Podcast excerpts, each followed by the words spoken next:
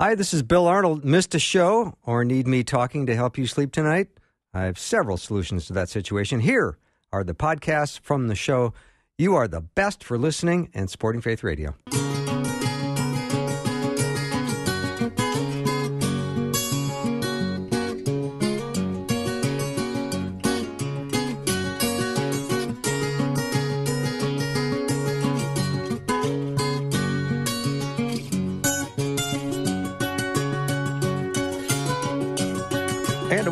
Welcome to Afternoons with me. I'm Bill Arnold. I just want you to know you have an effect on the quality of my day. So thank you for caring about Faith Radio and, and thank you for caring about my show and me. And thank you for tuning in and listening and going to the podcast and occasionally writing me notes. It just means a whole lot. So thank you very much. Hope you've had a great week. We serve a God of wonders. He does divine acts beyond our human understanding. And he is always showing us his limitless power, his constant presence, and his divine protection and his sovereign purposes. So, as it says in Colossians 2 8, see to it that no one takes you captive through hollow and deceptive philosophy, which depends on human tradition and the elemental spiritual forces of this world rather than on Christ. I love that verse, Colossians 2 8. That's why I love having Alex McFarland on to talk about truth and the majesty of Almighty God. Alex has written a new book, which just came out, called 100 Bible Questions and Answers. Uh, and we're going to continue to chat about that book. He's a regular guest on the show. You, of course, know that. So, uh, Alex, welcome back. Well, thank you, Bill. Uh, it's great to be on. Yeah. So I'm thoroughly enjoying your book, uh, 100 Bible Questions and Answers. And I, I wouldn't mind chatting a little bit more about um, how much I love having books like yours because you can pick it up for five minutes, learn a whole lot, and then put it back down. Well, to God be the glory. Um, Yeah. I like that. Um, do you remember a book? This is easily from 30 years ago, and it was called My Answer by Billy Graham. I don't. Well, he did a big book of Bible questions and answers, and um, I was a new believer, and I was at the mall one time at a bookstore, and um, I saw this book, and it was it had uh, kind of a burgundy cover, Billy Graham's picture on the back, and I knew enough to know that he was a you know preacher on TV that my mom and dad liked a lot. But it was a big book of questions and answers, and I I thought, man, this is the greatest thing ever. I mean, it was like an A to Z of any topic you could ever think of, and so I just thought, man, someday I would love to write a book like that. And in a way, um, you know, we we did. We answered a hundred questions from people that you know have heard us on the radio and things like that. But in a way, I, I really prayed about it that the Lord, after all these years, had allowed me to do a book somewhat similar to the Billy Graham book that impacted my life several decades ago. And Alex, I love having a show where I regularly invite listeners to ask questions because I think that's uh, one of the greatest uh, advantages you can offer people is to say, here, I've got great theologians and teachers and pastors and preachers and and people who've been studying God's word for 30, 40, 50 years and let's uh, let's use their uh, expertise and knowledge of God's word and let's ask some good questions. Well, you know, and and the good news is there are answers. L- listen to this. I was on, and I don't engage a lot on social media because sometimes it can just be a long, long, long waste of time. I mean, if, if people specifically seem like they're in a spiritual, you know, um, crisis or something, I'll try to weigh in on things. But um, I was the other morning. I was getting ready to leave and go to the airport, and I had a little extra time, and there were some atheists that were having this uh, battle on Twitter about God. Long story short, it was like they were basically saying the idea of God was nonsensical because um, God has characteristics, supposedly, these atheists said, but how could he have these characteristics like all power, omnipotence, and all knowledge, omniscience? Because to have any characteristics, you have to be born first. And yet, God is supposedly eternal.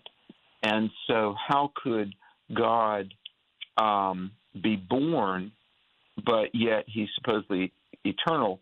The bottom line, these atheists were uh, trying to say that the idea of God was, you know, internally contradictory. And so I just felt like I would weigh in on this thing because um, one of my favorite passages, Bill, and I, I just think it is so profound. And and I, I submit, not only is there nothing like this in all of the belief systems of the other religions, um, I don't think the human mind on its own could have ever even come up with this. And it's Exodus three fourteen where uh, Moses asked God, the voice of the burning bush, you know, well, if I'm supposed to go before Pharaoh, who shall I say sent me? And God says, I am has sent you. I am that I am. And and without going too much into the details, Bill, I mean I've I've studied this for a long time because that is just the most profound thing. So I I tweet to these atheists. I said, well, see, that's what makes God utterly, absolutely unique. That His essence, His attributes, and His existence are the same. In other words, it is God's nature to exist. God could not not exist. So in Exodus 3:14, when God says, "I am that I am," he was essentially saying that it, it was his nature to exist. And so God didn't have to be born or get a start to have his characteristics or his attributes. He eternally has been eternal. And he eternally. So, anyway, I just fired off a tweet. Well, like three atheists said, wow, you know, that actually makes sense. Um, and I was thinking, oh my goodness, I can't believe it. Actually, some atheists are tweeting me back going, hey, thanks, that, that helps me out. so, all of that to say, um, yeah, there are questions, and that's fine to have questions. But you know what? God has given us answers, and in His Word, He's revealed Himself, and we can we can know who God is, and even more than that, we can know the Lord personally. And I just think that's the whole purpose of life is to know the Lord and to grow in the Lord. And um, and uh, so it, it is a joy, isn't it, to to yeah. know the word that He's revealed to the human race. Yeah, Alex. Uh, before we get to your book, I, I was thinking about the passage where uh, it says that the Bible is foolishness to those who are perishing. So that's true. When we're talking to the people who are outside the body of Christ, who are not believers, uh, why would we be using the Bible as a source of um, motivation to draw them to God if they think it's going to be utterly foolish?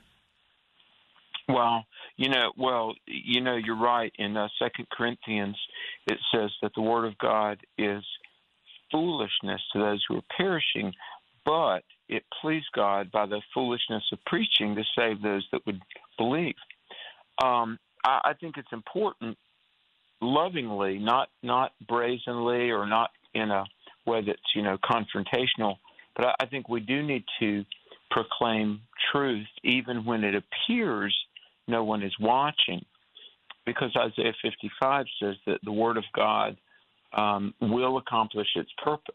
You know, God, um, the Word of God is not sown in vain and it will accomplish the purpose for which God sends it.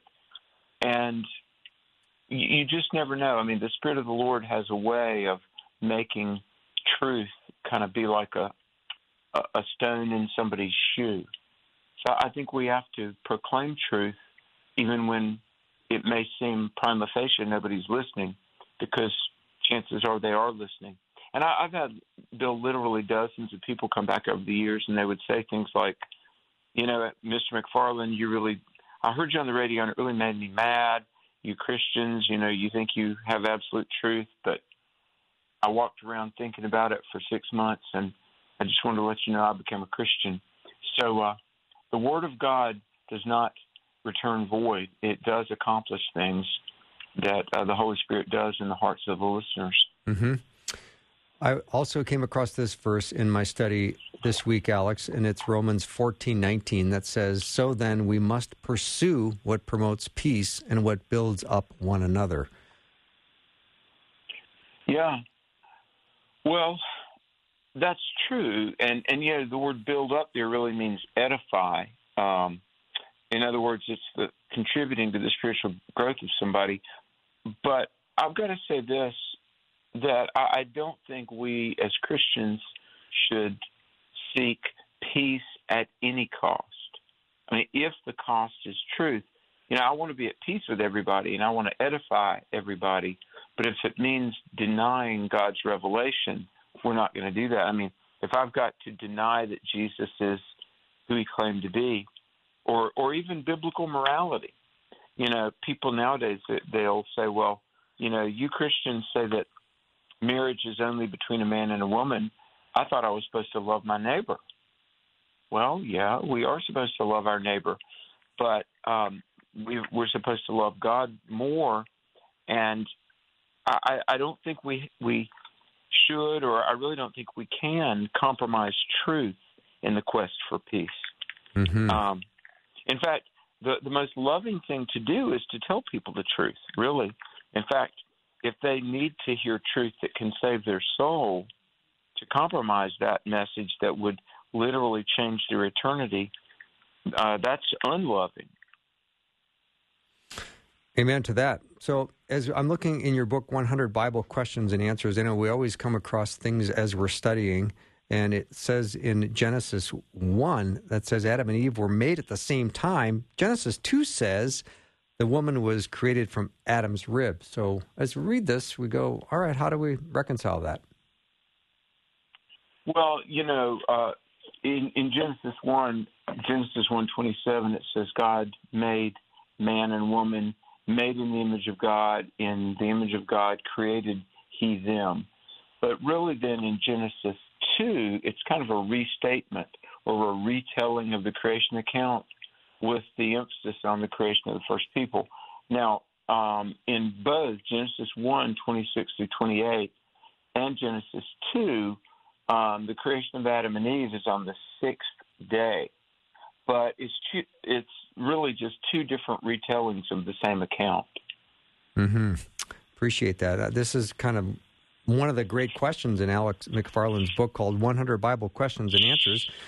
If you mm-hmm. have a specific question uh, for Alex today, let it, let me know what it is. 877-933-2484. We'll take a short break and we'll be right back with Alex in just a minute.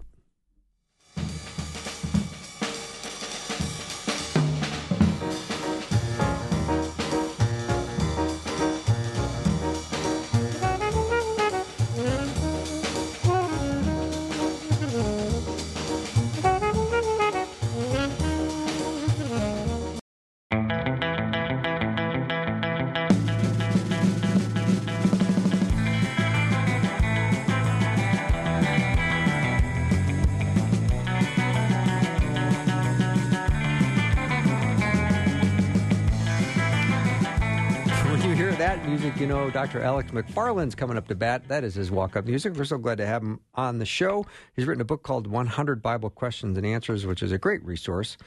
Now, Alex, I, I know philosophy is known as the study of thinking. Uh, what role does philosophy have in the Christian faith? Oh, great question. And and by the way, thanks for the surf music coming oh, in. I, I, I really appreciate that. and uh, I know you do. Hey, and thanks for your wonderful listeners. You know, uh, being on the program and being on the Faith Radio Network, more and more I get emails and correspondence from people in Minnesota, and I know that's due to you. And so uh, I, I cherish the friendship. I really do. But, Thank you. Uh, you know, the Bible says uh, avoid vain philosophy. Do you, you remember that verse? Um, my mom, when I was um, in grad school, and I came home one time and I said, Hey, I'm going to do a master's in philosophy. And she said, Son, Colossians 2 8 says, avoid vain philosophy. Uh, and I said, Well, we're, we're going to do the non vain kind. I didn't know how to answer her. But, yeah. um, you know, um, philosophy is really from two words, uh, philo, like Philadelphia, the city of brotherly love. Well, and the word sophistry can mean like trickery and flim flam, but true philosophy is really love of knowledge or love of truth. Now, um, there there is, as you, you mentioned earlier in the show, the philosophies of the world. the, the basic rudiments of the world, Colossians talks about, rather than the revelation of God. And Psalm 19 says the heavens and earth bear witness to the glory of God. Romans, you know, talks about this too, that from the creation of the world, God's power and attributes are seen. Now, philosophers use a term they call natural theology. Now, what from nature can we learn about God? And I have found, even traveling to, you know, third world countries, developing nations, even uh, people that have never been to college, never had any education. I mean, I've I've talked through interpreters with people who probably have never even been in in a building, and yet they they'll point to the horizon and they'll talk about there must be a God because all of this came from somewhere. In other words, creation must have come from a creator, and this is you know Romans one nineteen. Um, so philosophy involved, I mean, true philosophy means responding to the knowledge that you have. Creation and conscience mm. tell us there must be this God, a creator that we out, outside we see his handiwork. We look in the stars and the heavens above, and something within us says, you know, this was designed. But then, even within our heart, I mean, there's our conscience. And when we do wrong, we feel bad about it. And, you, you know, Bill, evolution and secularism really has no answer for this. Why, why we feel this compulsion that we really ought to act morally. And just as creation had to have a creator, the moral law within us had to come from a moral law giver. Now, that's natural theology. But then there's special revelation, Scripture and Savior.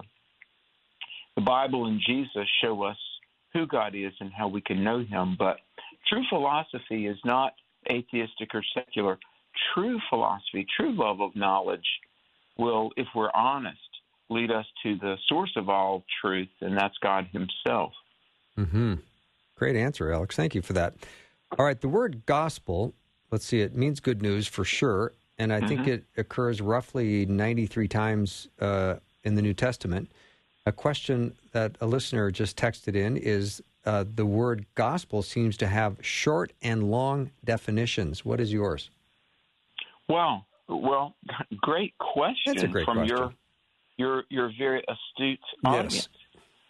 Well, the the good news. I mean, the word gospel, euangelizo, means good news. Short answer uh, is that the gospel is the death, burial, and resurrection of Jesus for the sins of the world. Uh, Paul says this in 1 Corinthians 15, 3 through 5. I delivered unto you that which I first received. Christ died, was buried according to the scriptures, rose again.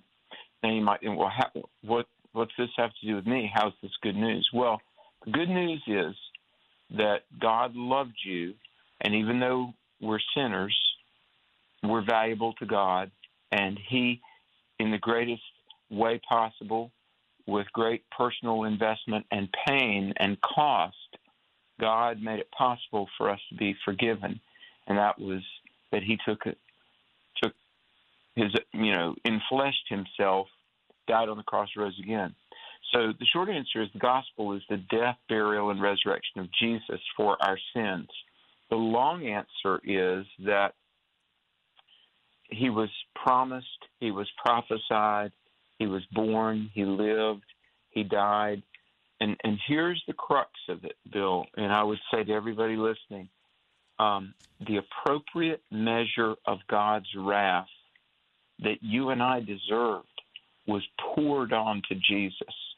And if we were to deal with our own sin, I mean, if we die in a state of unbelief and guilt, uh, we can pay for our own sins, but that's eternal separation from God in hell. But if, if we accept that Jesus died for our sins and that the wrath we deserve was deflected onto Christ, and we, we say, okay, Lord, I, I understand that, and you're offering me this gift of forgiveness. And Jesus, the Son of God, suffered and died for me and I accept that He paid for my sins, and I believe in that, and I will follow Him and live for Him, then we can be saved, and not not only rescued to heaven from hell, but we um, can grow and live. And you know, the longer I've been a Christian, Bill, salvation is not just you know going to heaven, not hell, although that's obviously very important. The, the great thing, equally as good as going to heaven, is walking through this life with Jesus. And the Spirit of God grows us and shapes us and matures us. And um, when I was a 21 year old college student, I put my faith in Jesus because I understood that He loved me. But, you know, I didn't want to go to hell. Mm, I yeah. mean, I mean, I'll just be be honest with you. I came to Christ because I didn't want to die lost. But now, 35 years as a Christian, um, I'm like, wow, God is so loving because, yeah, sure, we have eternity, but in this life too, God, God turns us into something that is very different than what we would have been had we lived our life without Him. And let, let me say one last thing. Uh, Bill, you, you've probably known people that have been a Christian for a lot of years. We all have, and I hope everyone listening is walking with the Lord even right now. Um, one of the greatest blessings of salvation is not just eternity, but it's what God turns us into that is something better than we would have been. I mean, God, God saves us from hell, but He saves us from ourselves, doesn't He? Boy, does he ever. You know, C.S. Lewis said that. You know, C.S. Lewis said that. Um, you know, he, there's a very famous quote. He says there there are no ordinary people, quote unquote. He said that coworker, that neighbor, that ordinary person, if you could see them in eternity, in a glorified state, they would be so um, splendorous you would be tempted to fall and worship them. and in a in the the state of damnation, they would be such a hellish monster they might terrify you. And he said, and yet we we think about ordinary people, but really because we are an eternal soul, Lewis said the glorification of a soul or the condemnation of a soul uh, has much more implication than we even can calculate.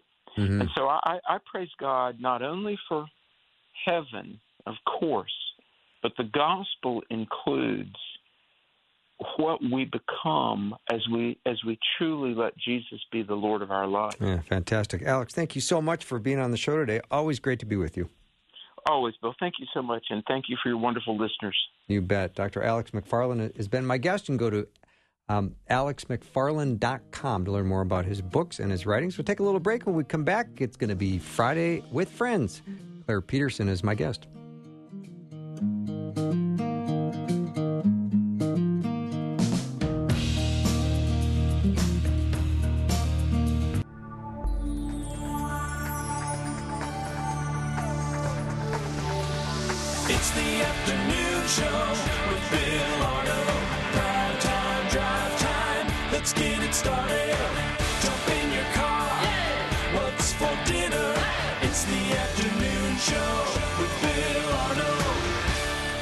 Back to the afternoon show where I guarantee to annoy someone in your carpool. Today is Friday with Friends, and I want to, uh, whenever I want to be encouraged that the next generation will be standing strong for Christ, I like to talk to my guest, Claire Peterson, who is fortunately in studio with me. Claire, welcome. Hello, I'm so happy to be here. Very Well- grateful. I am so glad you're here. I am excited to hear about uh, and let my listeners know about your your life because it's so interesting. And you are the daughter of a dear, dear friend of mine, and I think it's uh, going to be a fun time to talk about what God's doing in your life, what God's done in your life, and uh, how you grew up and how it all got started. Yes. Well, thank you so much, Bill.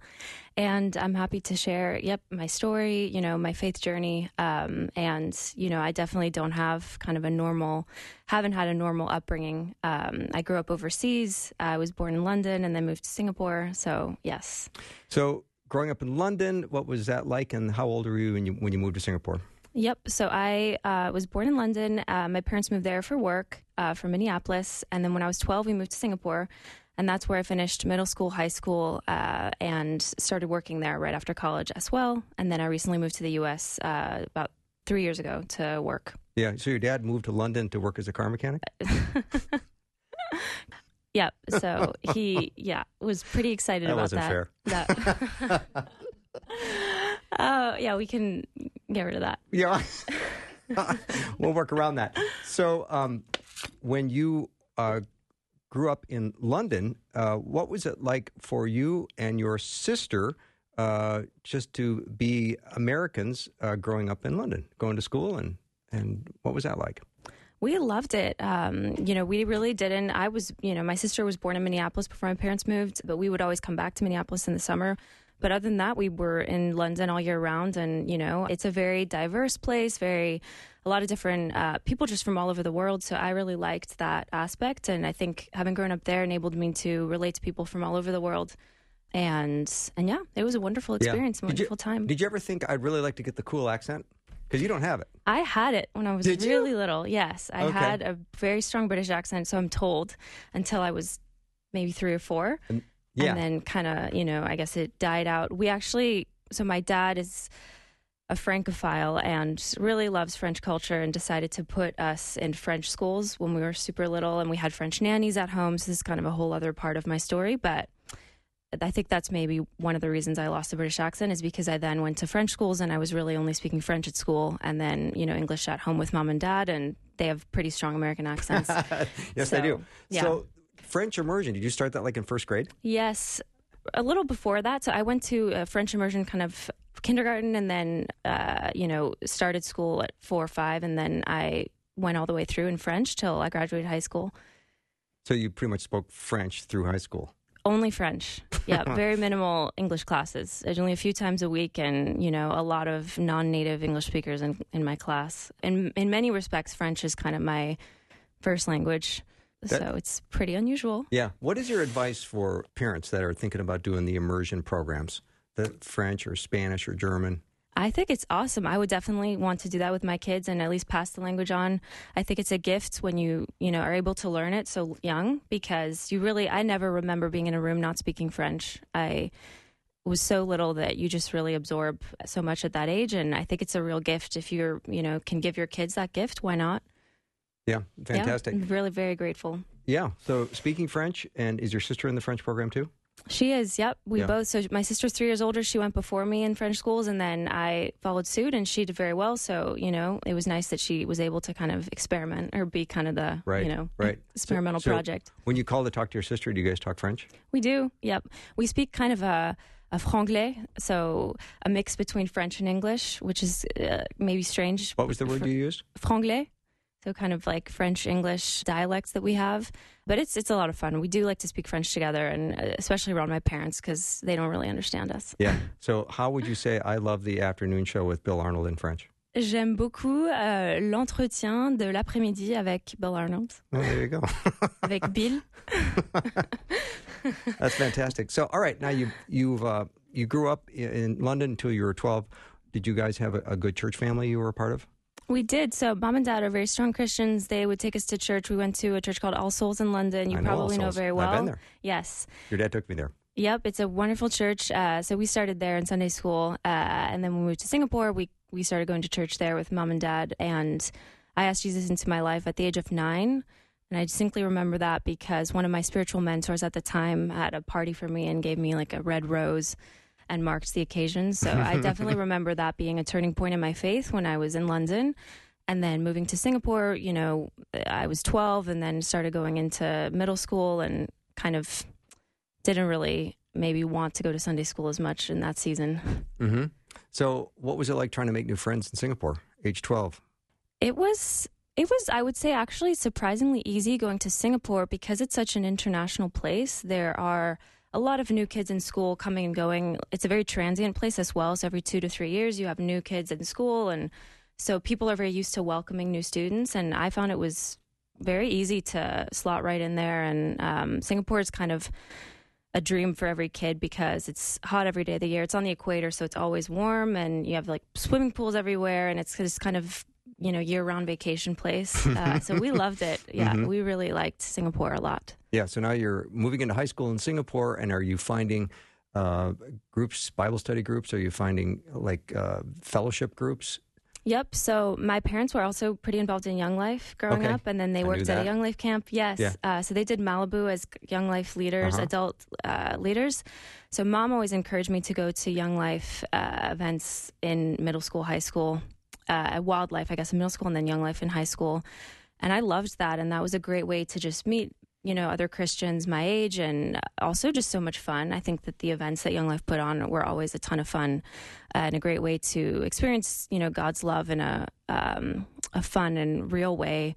And then I ended up working at a Young Life camp uh, on summer staff when I was 18, 19, uh, which I loved as well. So yeah, Where where was that camp? That was Minneapolis, Minnesota, the Okay. Castaway uh, Young Life camp. Yes, and I had gone there as a camper when I was 12, and then went as a summer staffer. Yes, Yeah, which is a fantastic camp, by the way. it's so much fun. It's Yeah. the best camp. Yeah, the zip line I remember so well, and just the most beautiful place. Really, It's I pretty. loved it. Yeah, both times I loved it, and I grew a lot of my faith there.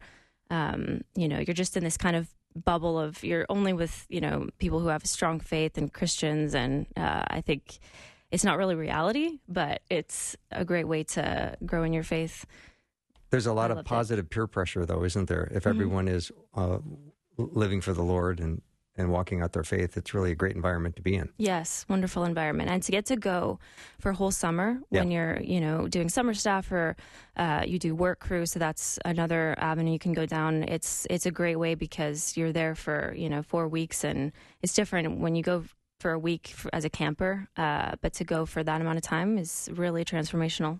Yeah, I love that word, Claire, transformational, Mhm. because uh, it sounds like that was one of those opportunities, those summers that really made a difference in your faith journey.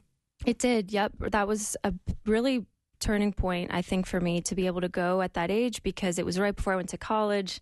And I think I really needed that season to Mhm. Really spend time with the Lord and grow in my faith before kind of going into a much tougher environment, a very secular environment when I went to college. Um, so I, I'm really grateful I got that opportunity. What do you remember um, the Lord showing you in those times, those those three months at summer camp, that you thought, "Hmm, I'm not sure I would have understood this perspective had I not been in this environment."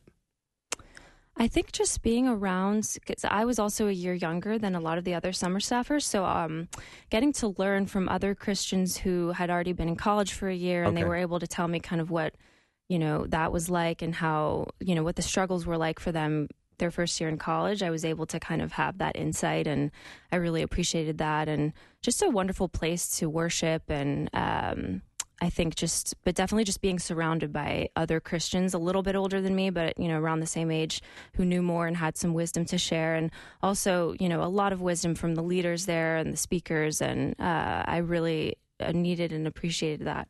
Mm-hmm. Claire Peterson is my guest. We're having Friday with Friends today, and I love Friday with Friends. I wished I did it more.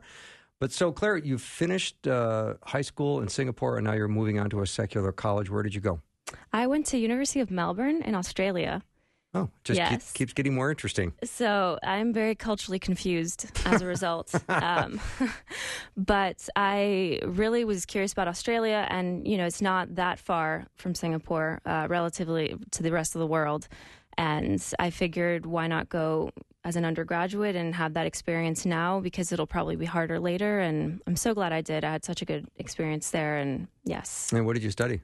I did a Bachelor of Arts degree. So in Australia, they call it a Bachelor of Arts, but it's a liberal arts degree. It would be known as that in the US. And majored in history and did some economics and languages, but I had a lot of freedom to do other subjects outside of my major. And I stayed in a residential college called Trinity College.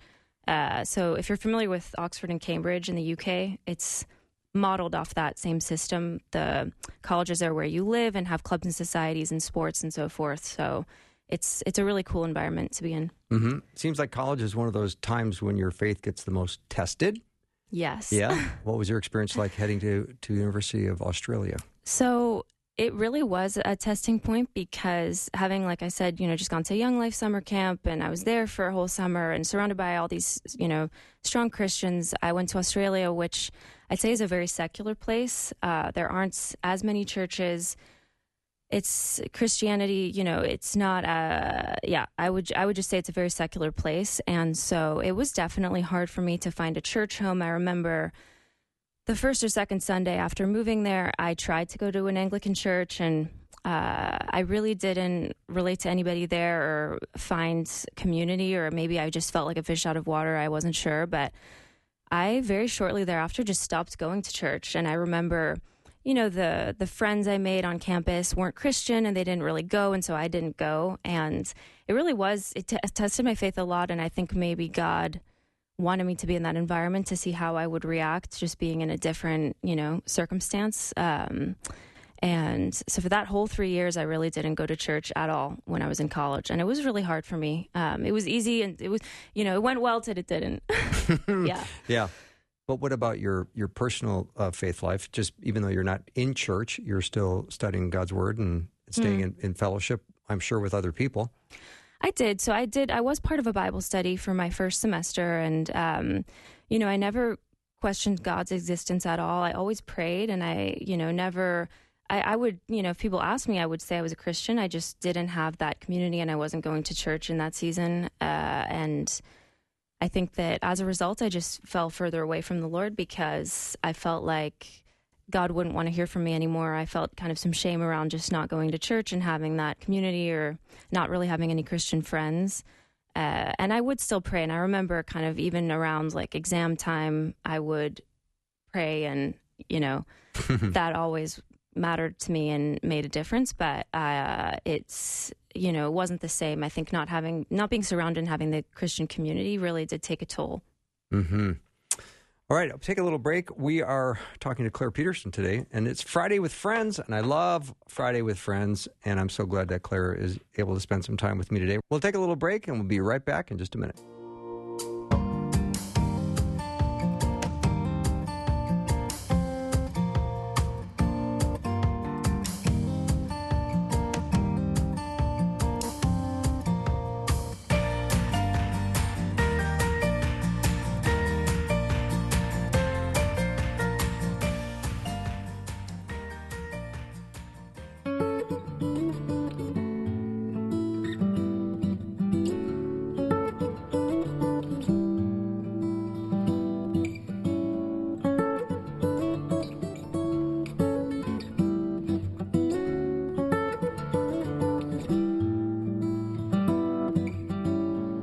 Friday with Friends. My friend is Claire Peterson, who's with me in studio. Really quite a remarkable uh, life journey, life story, and her faithfulness has been uh, very inspiring, Claire. I love hearing about your walk with the Lord. I'd love to hear a little bit more about your testimony. Yes, I would love to share more about it. Uh, I guess we left off with kind of where I was in college. That's and, true. University um, of Australia. Yes. Yes. So I was in Australia, and you know, I think for me, it was really when I graduated after having been there for three years, not going to church, not really having a faith community, that I was really seeking. And I had some kind of setbacks when I was in college, and it really brought me to my knees. And um, I think for the first time, I needed to understand the faith and Christianity for myself. So when I graduated, I moved back to Singapore. My parents were living there at the time, uh, and I took this Alpha course. I'm sure you know it. I do. Um, so Nicky Gumbel, who pastors Holy Trinity Brompton in London, came up with the Alpha course, and it's a great uh, just series to understand the Christian faith. Um, it's very easy to understand, and it just breaks down, you know, who is Jesus and why did he die, and who's the Holy Spirit. And I signed up and it transformed my life. I needed to kind of relearn everything from zero, I guess, and just understand my faith and what it meant to me in a, a fresh new way. Um, because I think when your parents are Christian and take you to church growing up, for me, sometimes it kind of went in one ear and out the other. I would go to Sunday school. I didn't really want to be there because my friends weren't there. And um, I needed to do that kind of seeking in that season uh, in my early 20s. So that was, I guess, 2017. I did the Alpha course, and um, I just attribute that course to kind of, I don't know, renewing my faith, and um, you know, uh, I, I needed it. So. Yeah, and it, the beauty of God's word is as we continue to uh, study God's word, it, God reveals new things to us all the time. hmm You know, a passage that I read 20 years ago, well, I'll, I'll see different things in it today hmm Yes. because it's alive and active and sharper than any two-edged sword. Yes. And I think also just harnessing the power of the Holy Spirit and understanding how the Holy Spirit enables us to understand His Word. Um, that also, you know, I, I got a better grasp of that through the Alpha course. Mhm. Um, and so that helped me immensely. And just, you know, His miracles are all over the Bible. And I think that just, you know, strengthened my prayer life. And I also started journaling my prayers in that Good season. And I think keeping a record of my prayers in a journal has transformed my faith and made it so much stronger because I see how God's moved so strongly in my life. And if I'm ever discouraged, I can look back on what He did yesterday and I'll know, you know, He'll do it again tomorrow. And so just keeping, you know, track of my prayers and writing them down uh, is really just how I go about my prayer life. And, you know, I learned a lot of that in the Alpha course as well. hmm Claire, how do you decide God's will for your life?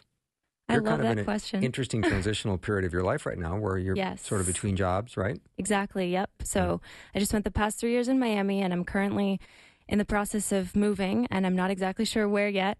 So I'm doing a lot of seeking and trying to discern what God's will is for my life and my next steps. And it's been a time where I've been seeking Him in prayer, and I've been asking a lot of my spiritual mentors as well to pray for me. And I, I believe in the power of prayer. I think it's immensely important to be doing that in order to seek God's will. It's one of the ways, you know, He speaks through prayer and answering, and He always answers. You know, it's either yes, no, or not yet. Um, I think I heard Rick Warren say that, uh, and I Mhm. think it's a great way to, you know, put that in into perspective on how God answers.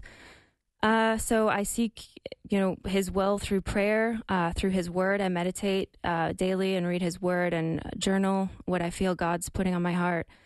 Um, and then different podcasts I listen to. So, you know, your podcast series, your faith series, all the wonderful speakers you bring on and the insights you share, that helps me also to grow in my faith. And I believe God speaks through, you know, podcasts like this um, and different spiritual teachers and mentors that He puts in our lives. I love that. And when you are sort of in that hallway where one door has closed and the other door hasn't opened yet, that's when that hallway is the darkest. Yes. And I think that's when God is most interested in what's going on in your heart. yes. So when you are thinking and waiting for that door to open, uh, what are you saying to God every day? Amen. Um, I love that, and I feel it really speaks into my situation. Uh, and I had one of my friends shared with me that she was praying for me and had kind of a vision of being in a bunker, and everything's dark, and she takes one step forward, and a light will go on, Mm. and then you know it goes dark again, and then she takes another step forward, and another light goes on. And she said it was on her heart to share that with me because you know, a lot of times God doesn't give us a detailed roadmap all at once. And I think that I was sharing frustrations with her on how I really want God to just show me his will and give me a detailed roadmap on what to do next. When in fact, you know, God is really asking me to take the next right action, you know, because faith without works is dead. I have to do my part. I think a lot of times God is waiting on me to do, you know, the next right thing. And as I take that next right action, he reveals, you know, the next step. Um, so I loved that. And then I think just with speaking into being in the transition period, I read this proverb and it was about being in a valley and talking about how the valley is the place of vision. And I thought it was so beautiful because I do, in some ways, feel like I'm in a valley right now. I'm in the dark. I don't really know what I'm doing next. And yet, I felt God speak into my heart. You know, this is the place of clarity. It's the valleys. Um, it's the places of darkness where I think we see the light the best, where God really reveals so much to us and gives us a lot of direction and clarity and wisdom. And it's also in the valley where, you know, we're seeking him in prayer and I seeking him in prayer. I have nowhere else to go. That's that's what I have to do. Um, and so it's really in the valleys and in the struggles that my faith grows the most. What much more than, you know, when I'm on the mountaintop or, you know, I'm not in a place of struggle and everything's going well or I don't really need God's help. And so that brought me a lot of perspective, I think, just with respect to being in this dark kind of room period or transition phase, just that this is the place of clarity, really. Yeah. What is this? I just got a, a handwritten note from my station manager. He would like to offer you my job. that's that's kind of a bummer that he did it right during the interview. It's so good. I don't know about that. No, so Claire, you also uh, went through Henry Blackaby's book on experiencing God. That was Yes. uh, an important step, wasn't it, in terms of understanding where you are and where you're going? Yes, and that book was recommended to me by one of my spiritual mentors. So she actually she's Chinese. She lives in China. Her name is Helen, and she was in my Bible study when I lived in Singapore. Uh, and she read "Experiencing God" and recommended it to me. And she sent me the PDF version on my phone. And I believe it was I'm sure the Lord putting it on my heart to open this book when I did. And He breaks down, you know, how to discern God's will and how God speaks in such a practical way that really did give me a lot of insight on how, you know, like I said before, God speaks through prayer. You know, He speaks through us really listening to the Holy Spirit through, you know, praying for every need. I believe God wants to hear all of our needs. He wants us to, I throw the kitchen sink in when I pray, to be honest. Yeah. Even, you know, I try to start with the Lord's Prayer. I try to just ask, you know, God what His will is, pray the Lord's will be done. But at the same time, there's so many, you know, things on my heart that I want to see it come to pass. And I just, yeah, I throw all my requests in. I believe God really wants to hear from us and really wants us to pray. And so he, there's a whole chapter on prayer and how, you know, to pray and what that looks like. And then also, God speaks through people, you know, God speaks through people like you, you know, coming into my life and other spiritual mentors. And I think just listening to that, those insights and wisdom is another way to hear from God. And then also through his word, you know, we can't neglect God's word. We really have to be staying in the word. And so I think for me, being in a Bible study, I'm in two different Bible studies at the moment. They're both on Zoom. And that helps me immensely as well to learn uh, with other believers and, you know, stay in scripture. And I think talking about it in a group setting helps a lot rather than, you know, only reading it by myself. And yeah, that book really did change my life. Mhm. So good.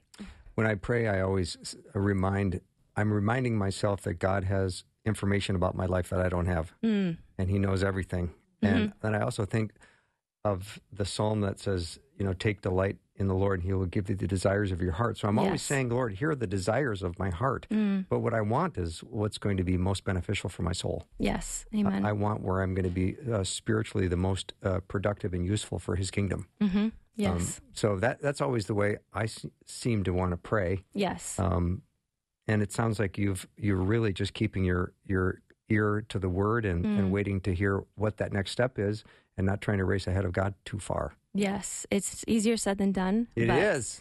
it's definitely the way to go and i love that verse as well and also i've been meditating on matthew 6.33 so seek first the kingdom of god and all else will be done to you and that has really come to pass in my own life you know the more i seek god first you know i'm so badly like i was saying to you before wanting to know what his will is i want him to god to just tell me what to do but i think you know god's really already spoken. If we are seeking him first putting him first in our lives and you know you're serving him in such a powerful beautiful way through this faith series that you have and you know changing lives through that and that brings him glory. And i believe you know through doing things like this god will reveal the next steps to us and what his will is for our lives. If it's moving to a particular place or a particular job or or whatever it is. But that as long as we're doing that we really don't have to worry. Hmm Claire Peterson, you're an amazing woman. Thank you so much for doing the show. thank you so much for having me So nice to have you in studio. That wraps up Friday with Friends. I'll take a short break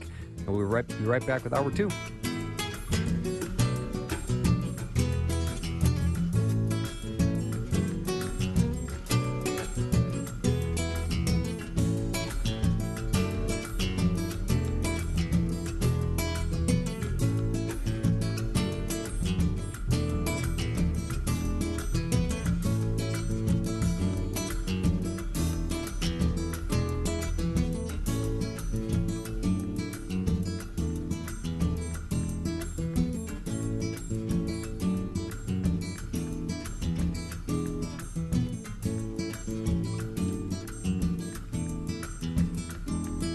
Thanks for listening. Programming like this is made available through your support. Information available at myfaithradio.com.